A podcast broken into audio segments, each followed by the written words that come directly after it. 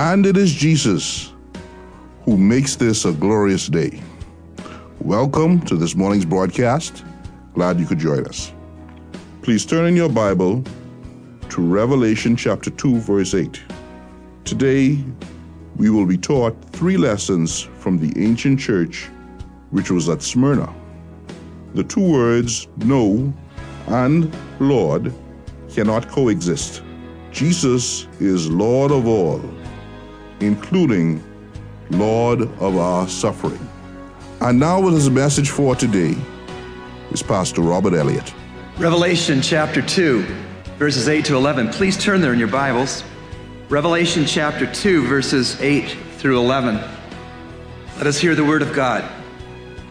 And to the angel of the church in Smyrna, write The first and the last, who was dead and has come to life, says this I know your tribulation and your poverty, but you are rich.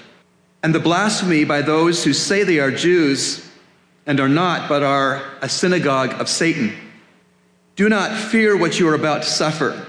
Behold, the devil is about to cast some of you into prison, so that you will be tested and you will have tribulation for 10 days. Be faithful until death, and I will give you the crown of life. He who has an ear, let him hear what the Spirit says to the churches. He who overcomes will not be hurt by the second death. In verse 8, the Lord Jesus Christ, risen and glorified, calls himself the first and the last. Further, he calls himself the one who was dead and the one who has come to life as it were, is like every point on a compass, is who Jesus is. He's the first, he's also the last, and everything in between. He was dead, and now he is alive forevermore. He's everything between the grave and the eternal state of heaven. As it were, he is marking off four corners to say that I am everything. Jesus says, I am everything. It all comes back to me. In your outlines, you see, you see two words no and Lord. No and Lord. These two words can't exist together. If Jesus Christ is Lord of your life or mine, He is Lord, and I don't have the right to say no to Him. If He is the Lord of your lives, you do not have the right to say no to Him either.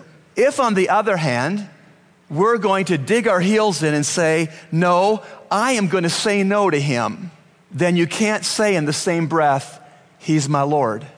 If He's your Lord, you don't say no to him. If you say no to him, He is not your Lord. It's that simple. Jesus Christ, then, is the Lord of the first. Jesus Christ is the Lord of the last. Jesus Christ is Lord of death. Jesus Christ is Lord of resurrection, eternal life. That means when those boundaries are marked off to say he is Lord of all those things, it's saying that in the middle of that box, if you picture it as a box, that Jesus Christ is Lord of suffering. We don't like to hear that. But if Jesus Christ is the Lord of those four things that he says he is, then he must be the Lord of our suffering. He must have a purpose in the sufferings we endure. That's good theology. We don't know the future, but if we know Christ, we know the one who holds our future in his nail scarred hand. Maybe you're facing suffering today, suffering that you didn't anticipate, suffering that you don't like, suffering that you'd give about anything to get rid of. Know that Jesus Christ is Lord of that suffering. Jesus Christ is the one who can use that suffering and intends to use that suffering to make us more to be like Jesus himself. The suffering is some of the best times when God can chip off of me everything that doesn't look like Christ. And so it is with you. So, although we don't know the future, we know the one who holds our futures. And look what he said. We'll reread 8 through part 10. And to the angel in the church in Smyrna, write, the first and the last, who was dead and has come to life again, says this I know your tribulation and your poverty, but you are rich and the blasphemy by those who say they are Jews but are not, but are a synagogue of Satan. Do not fear what you are about to suffer. So, although they were already suffering when this vision came for them to hear about, Jesus said they're going to suffer more. They're going to be persecuted more than they've already been persecuted. He's warning them. But he says to them, Do not fear what you are about to suffer. And what were they about to suffer? More persecution for their faith. They were about to suffer more intensified persecution for their faith. We know some things about the ancient city of Smyrna. It was a wealthy and a prosperous city. It had a busy seaport. It was considered the most beautiful city in all of ancient Asia. It was called the crown jewel of Asia. Smyrna was a leading center for science and medicine. And Smyrna always positioned itself to be on the winning side because Smyrna always sided with Rome. Smyrna had a strong emperor worship cult. They allowed and promoted the people of the city to actually worship the Roman emperor as if he were God. Smyrna had a population near 100,000 when this vision came for the church in Smyrna to know about. Yet within this wealthy, attractive, sophisticated, prosperous city called Smyrna, there was a group of called out Christ followers. There was a little band of believers in Jesus Christ. Have you noticed still today that Jesus Christ has his people everywhere? He does. He has you where he wants you to have to be to represent Him, to speak up for Him, to live for Him, to show off His grace. And so it was back then in Smyrna, this city that had sold out to Rome financially and militarily, intellectually, and even religiously. In that city, God had His small band of believers, and they were known. They were known by the citizens of the city. Many of those citizens just chalked them up to being misfits runts of the intellectual litter. All of the citizens of Smyrna understood that this little band of believers were afflicted and that they were extremely poor. Verse 9 again. I know your tribulation and your poverty, but you're rich. And the blasphemy by those who say they are Jews but are of a, a synagogue of Satan. The people of Smyrna mocked this little band of believers, saw that they were afflicted, saw that they were poor materially, and they didn't care. They were just as happy that they were. That throws in the face of what we see on television often today evangelicals who say that God wants you to just name and claim the things you think you deserve because you are belonging to Jesus. Ferrari, a Lamborghini, a vacation home on the Mediterranean, if you just have enough faith, if you just name those material blessings that you would like, if you have enough faith, then Jesus is obliged to give you those comforts, those assets. Wasn't that way in Smyrna. Others will teach that the true theology and understanding of why Jesus Christ came was not to deliver anybody from sin, but to deliver people from injustice and oppression. A liberation theology that the real thing that Jesus accomplished with his life and death was setting downtrodden people free so they could have equity in their societies. Jesus did not have equity on earth in the society when he was here. His trial was a breach of law, illegal trials, crucified and executed when the prosecutor said there's nothing wrong in the man, morally, ethically, or legally. The Lord ourself knew all about suffering and deprivation he was homeless for the three and a half years of his public ministry. Thanks, Pastor Rob, for your message today. And now it's time for Youth Talk with Pastor Nicholas Rogers. Today we want to talk about in 1 Peter how God has called us to be a chosen race, a royal priesthood. And as we think about this, many people will quote this passage and say this verse, but we need to recognize as this is talking to us as born again believers, that we need to understand that as a born again believer, we are a chosen race. And I want to just read this, these two verses for us as we look at this morning.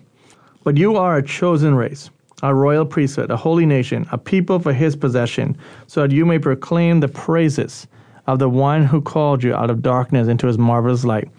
Once you were not a people, but now you are God's people. You have not received mercy, but now you have received mercy. As we see in this particular passage, and as you think as a young Christian or a young believer, we need to understand something here This is giving us a contrast of what we used to be to what we should be now. He talks about how we are now a chosen race. We are now a royal priesthood, a holy nation. And when we think of holy there, we got to understand that this is talking about us being set apart from the world, that we ought to be different than the world, that we ought to be entangled. And we see here as the verse continues, so that you may proclaim the praises of the one who called you out of darkness into marvelous light. This passage is telling us, as, as a born again believer, that we once used to walk in darkness. As we consider, as we think in our culture, as we think in our country, we all know that the summer is here. We know that there are times when our power goes out, and we know that there may be load shedding and things going on. And we know that in the night, when darkness hits, when the power goes out and it's dark, there's no light. Everything is out, it's pitch black. But as we sit and think, if we bring a light or any type of lamp or whatever it may be, we have light now. And this is what he's trying to tell us in this particular passage. Peter's talking about that we once was in darkness. We once lived in darkness. We once lived the cost of this world. We once did what the world and had to offer. We we identified with the world. But now, as a born again believer, as this new royal priesthood, we are into the marvelous light. We are a representation of Christ. We are to walk in a marvelous light. And verse 10 continues Once you were not a people, but now you are God's people. When we consider that verse and we think about what it is saying there, is that basically we identify with no one at one time. But now, because of our relationship with Jesus Christ, we identify with Christ. And what a better person to identify with as we consider our lives, as we consider giving up things, being sanctified, being holy, being right, being royal. When we consider being a God's child, we need to understand this is what this is saying for us as, as a believer, as a, a young person listening this morning that God has called you for a purpose, and He has called you, uh, if you have a relationship with Jesus Christ, He has called you to be a light in a dark world. And when we consider that, that we are to be a light in a dark world, like I said, as we can consider light and darkness doesn't mix.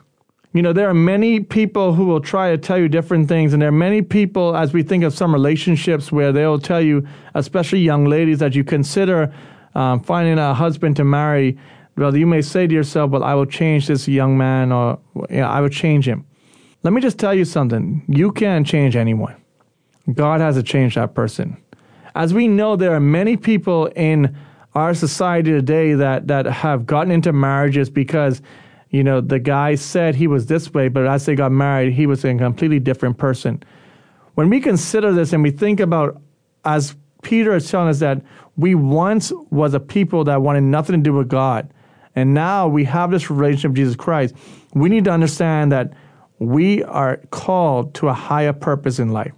We are called to represent Christ and to be, we are God's people you know, you, you may understand as we think about this passage, you may look at Israel and think about how Israel was God's chosen race.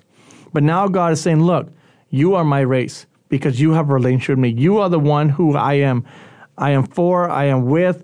We are those people that are his representation that one day we have a future hope that we look forward to seeing.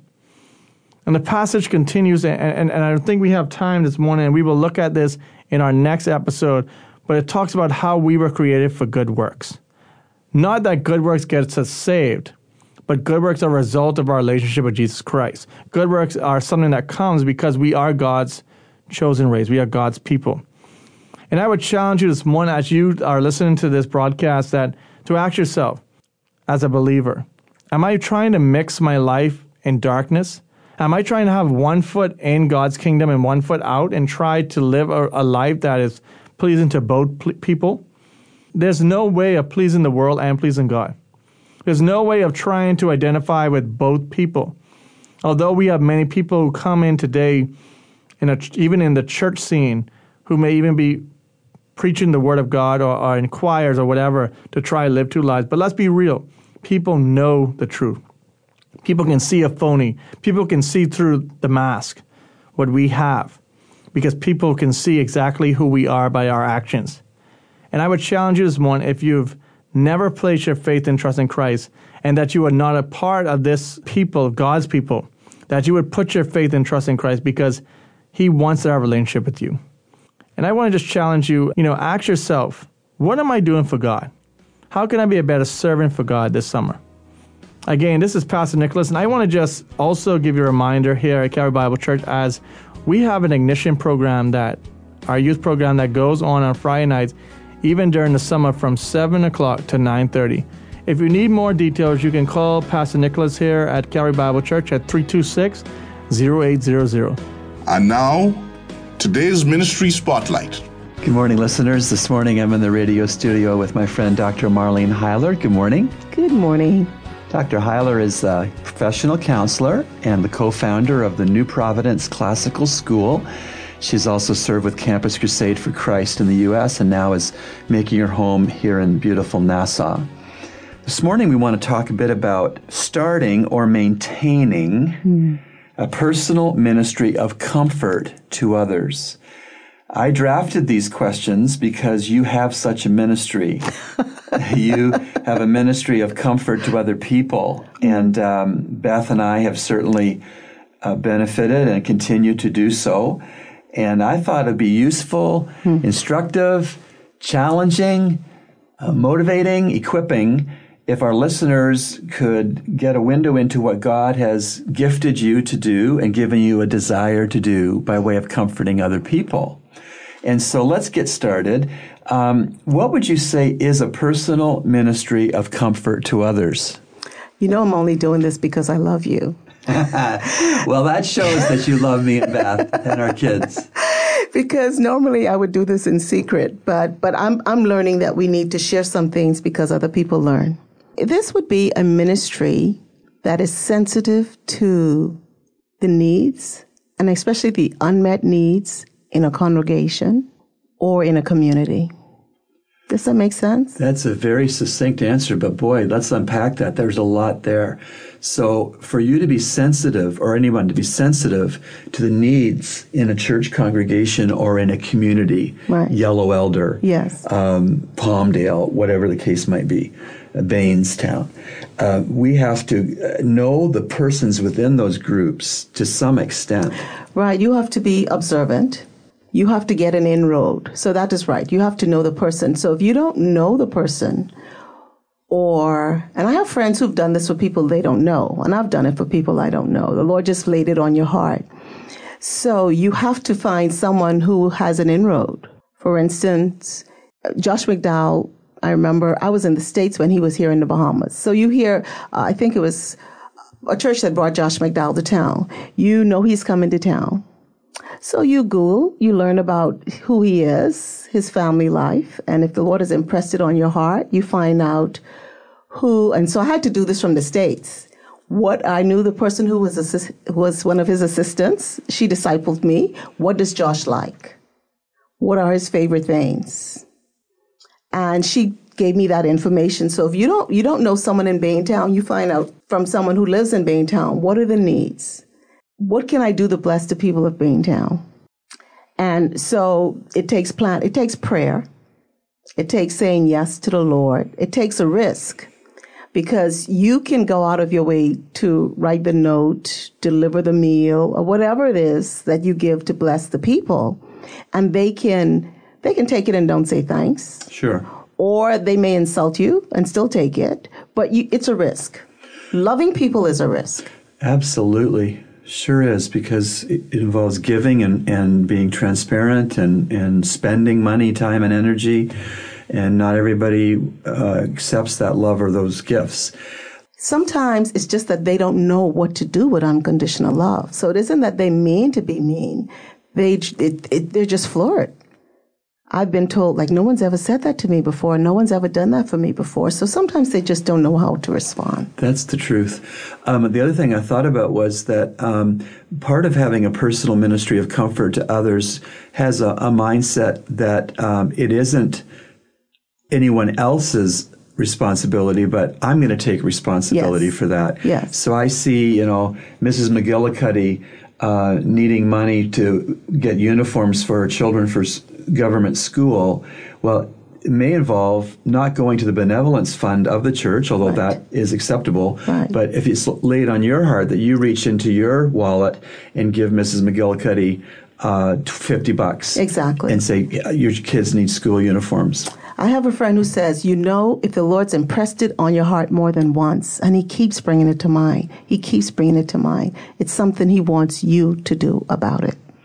Very good. That happened to me just this week. Procedurally, I needed to not help someone who came to the church. We have some certain procedures, and I couldn't drop it in my heart. And so um, I walked away from the person, and that person was leaving the church campus and crossing Collins Avenue, and I had to run after them and say, Excuse me, come back. Exactly. And so you have to be um, obedient to the God's leading.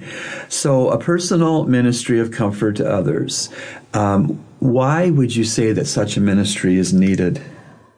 Because people need love.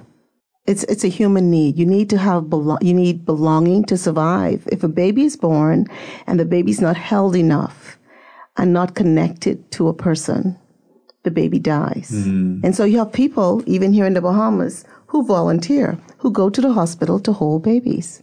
Mm. People need to be loved. And also the scripture says on earth as it is in heaven. So we know that God loves us. And sometimes, well, not sometimes, we are his hands. Yeah. We are his mouthpiece. We are his feet.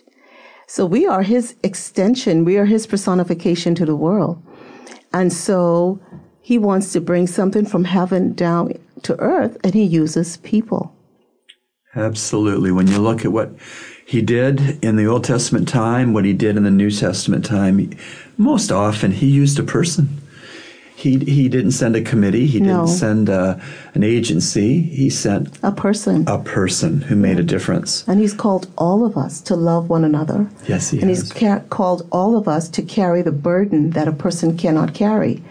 Sometimes you're so wounded or so weak, you can't lift the knapsack. You can't carry it all yourself.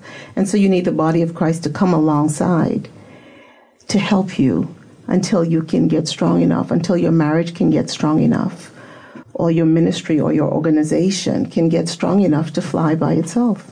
That is so true, Marlene. Okay, a listener's there this morning and smiling and thinking, this sounds really good.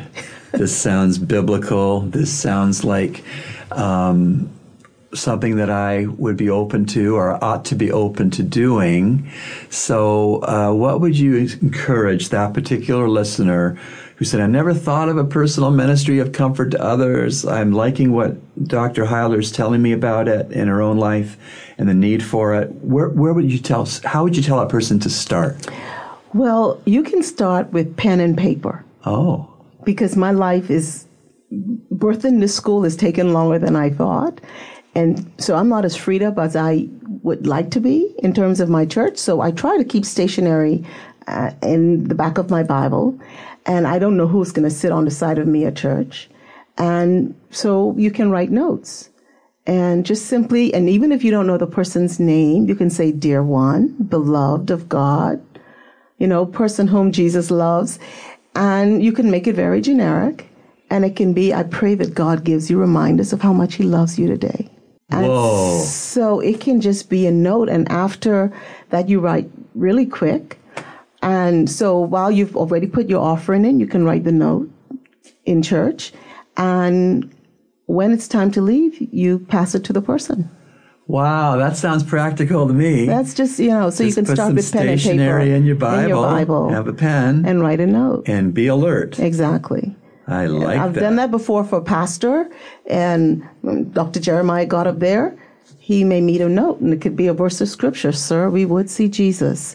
So, so it could be pen and paper. And some other practical ways is um, when you shop or you see a sale, you can buy two. You know, so it's two for the price of one. So you, it can start with a drawer.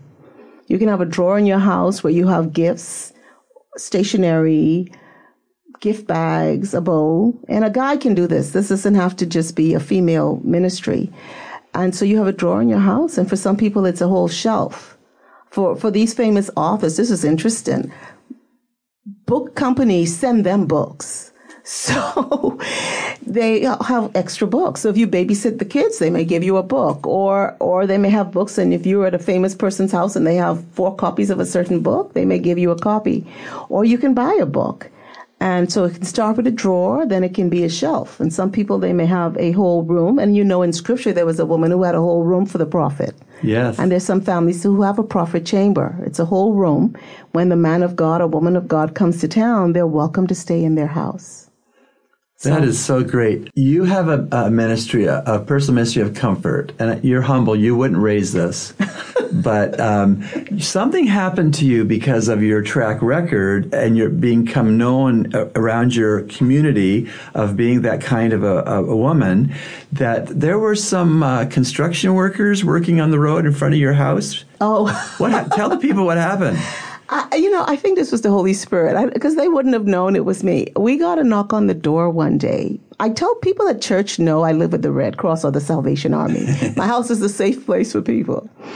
So we got a knock on the door one day, and you know, the workers who work on the street, you know, they're cleaning the trash. This must have been around Christmas time or Easter or someone's birthday. They were having a party. So they brought the diff- this person brought the macaroni, this one brought the peas and rice, this person brought the chicken, but they didn't have serving utensils. Mm-hmm. And they may have brought the plastic fork and knives, but they didn't have serving utensils. So I had a knock on the door one day, and they asked us if they can please borrow some serving utensils. so that's one of the strangest requests. Or someone knocked on the door for gas money. Stranger. stranger. They knocked on the door for gas money. wow, that money. that is a great reputation to have to God's glory that you are a place that will try to help if you uh, can. Just before we move off the serving spoon story, I want our listeners to know the kind of serving spoon you gave them. Do you remember what you told me? I can't remember. It wasn't plastic. No, it wasn't plastic. Tell me, tell the listeners what you gave. It was an actual spoon because I tried to, you know, Philippians 2 talks about esteeming others higher than ourselves. And so and this has got me into trouble with some of those celebrities because uh, at least thank God they're humble. I treat, I would treat the prime minister the way I treat a homeless person because the scripture says I am to esteem this person. And so I'm learning how to be better at celebrating the leader for his position. But I tend to treat everybody like I would. I want to be treated because that's what the scripture says, or as if they were Jesus Christ. So no, I don't give the worst. I've learned that over no, the oh, years. And you gave utensils that you didn't necessarily want to lose, no. but you were prepared to lose them if exactly, you needed to. Exactly. I like that. That's that's so good. You've been listening to Echoes of Calvary, a radio ministry of Calvary Bible Church, Nassau, Bahamas. Our morning worship services are at 8 a.m. and 11 a.m. in our sanctuary located on Collins Avenue we encourage you to join us. Feel free to write us at eocradio at gmail.com. That's eocradio at gmail.com or P.O. Box N1684 Nassau, Bahamas. And remember, everyone needs a Savior.